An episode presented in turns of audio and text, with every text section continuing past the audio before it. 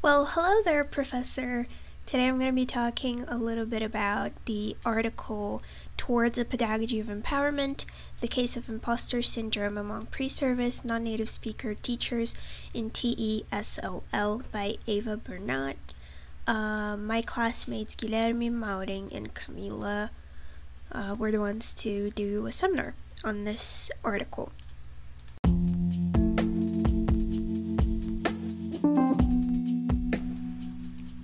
So, to get started, I think it's important to define the concept of imposter syndrome.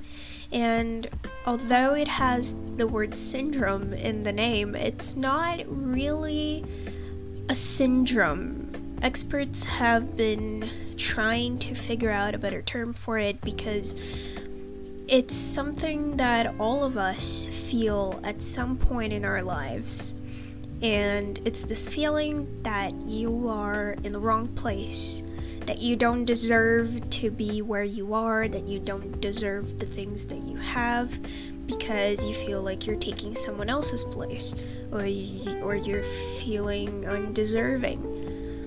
And this is especially common in people of color, in members of the LGBTQIA community, and minorities in general, although the term minorities has been problematized even in the seminar and in further discussions that we had as classmates.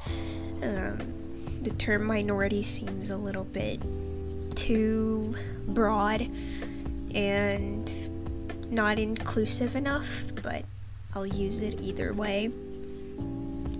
And what the article tackles is the fact that uh, EFL teachers, which is English as a foreign language teachers, they especially feel this way in the classroom or while lesson planning uh, because they are not native speakers of English.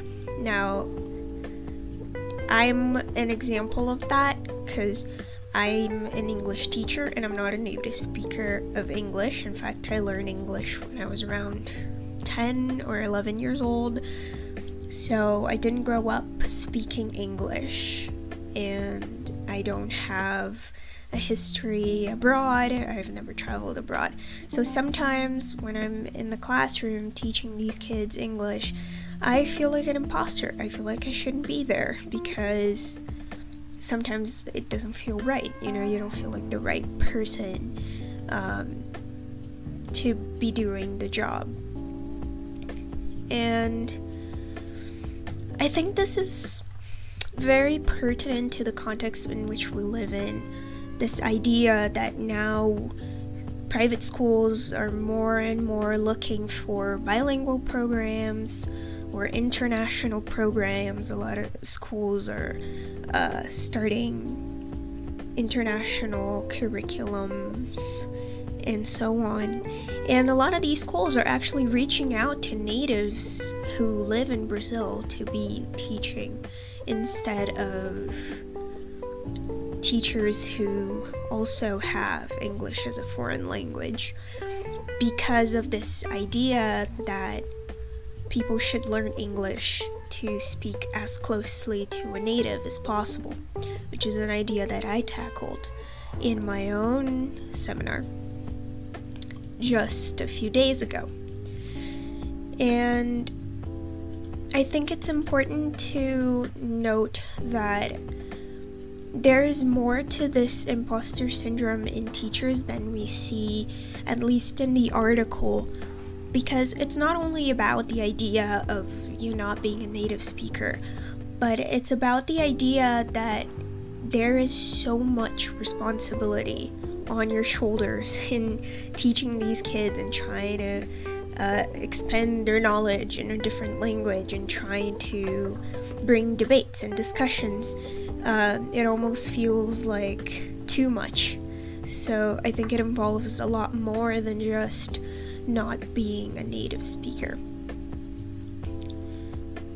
And I think that teachers should have an extra psychological support.